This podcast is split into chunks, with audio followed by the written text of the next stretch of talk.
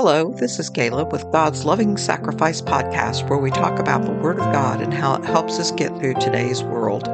I hope you learn and grow as you listen.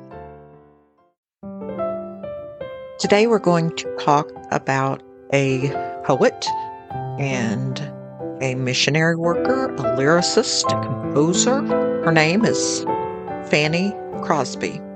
And if you hear the song that is being played in the background, that is one of the songs that she wrote.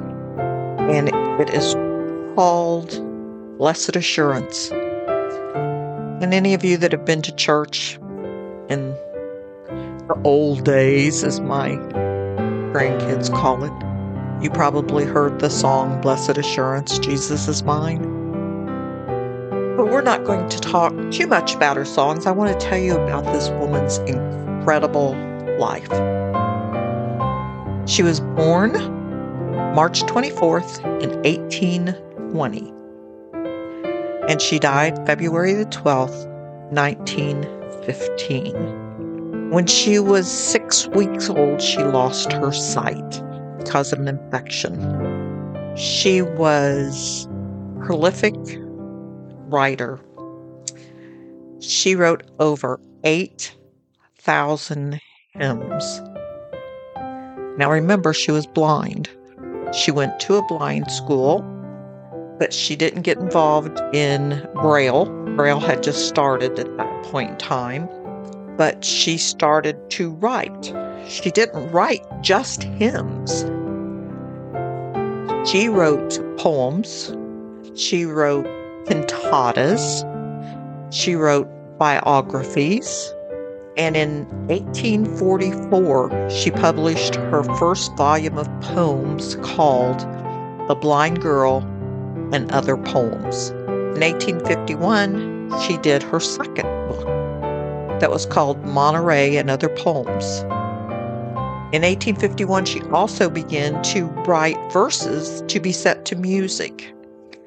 George F. Root was the instructor at the school, and she wrote her first successful cantata called The Flower Queen.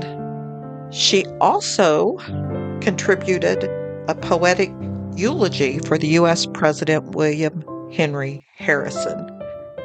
And she sent that to the New York Herald in 1841. She was many things. She kept herself very busy.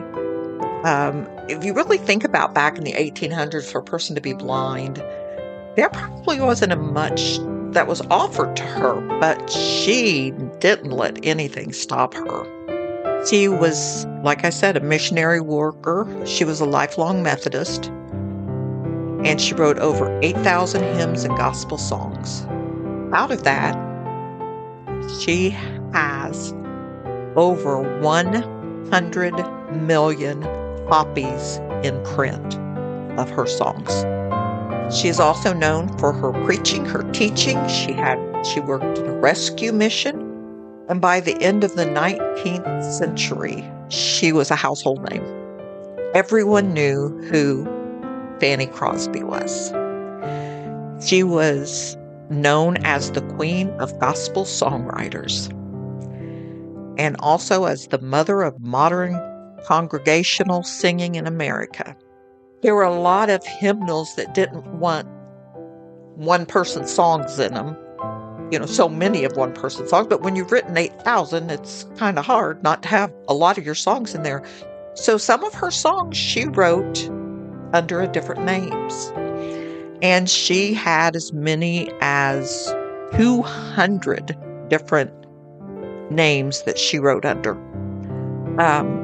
In 1975, the Gospel Music Hall of Fame inducted her in as the Queen of Gospel Songwriters.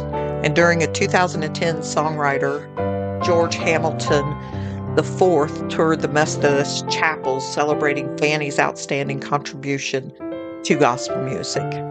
The Episcopal Church celebrates Fanny with an annual feast day in February. She is in many, many, many hymnals. And I do want to tell you some of the names of the songs that she wrote. And you may know some of these. She wrote Safe in the Arms of Jesus, Rescue the Perishing, the song that's playing, Blessed Assurance, The Bright Forever, Savior, More Than Life to Me, and Pass Me Not, O Gentle Savior. He hideth my soul, draw me nearer, and take the world, but give me Jesus. Can you imagine growing up from 6 weeks old blind and not letting anything stop you? She's an amazing, amazing woman. When you think of the time that she lived in, how hard that time was, and what she was able to accomplish, it just boggles the mind. If you have any hymnals in your church, or if you happen to have a hymnal sitting around your house, and I say that because I probably got 4 or 5 hymnals sitting around my house, look her up.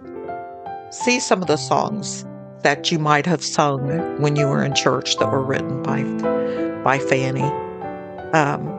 The Moody Sankey group that did all kinds of revivals, Dwight L. Moody, said that her songs made their revivals. They were made for revival. And that's, to me, a pretty good sign that her songs really drew you closer to God.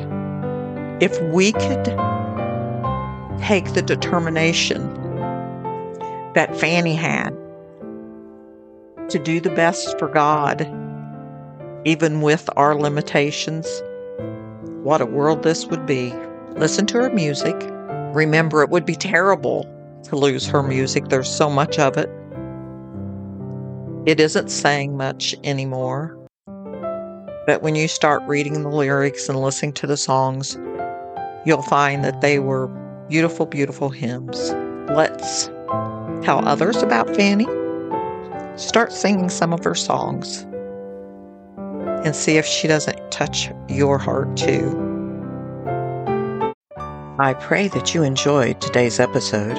If you have any comments or questions, you can leave a message by contacting me on the website at www.godslovingsacrifice.com. And while you're there, you can catch up on all the other episodes, check out the reviews, and even read the blog. You can also leave a comment on Facebook at God's Loving Sacrifice. Thank you for spending time with us today. And until next time, may God richly bless and keep you.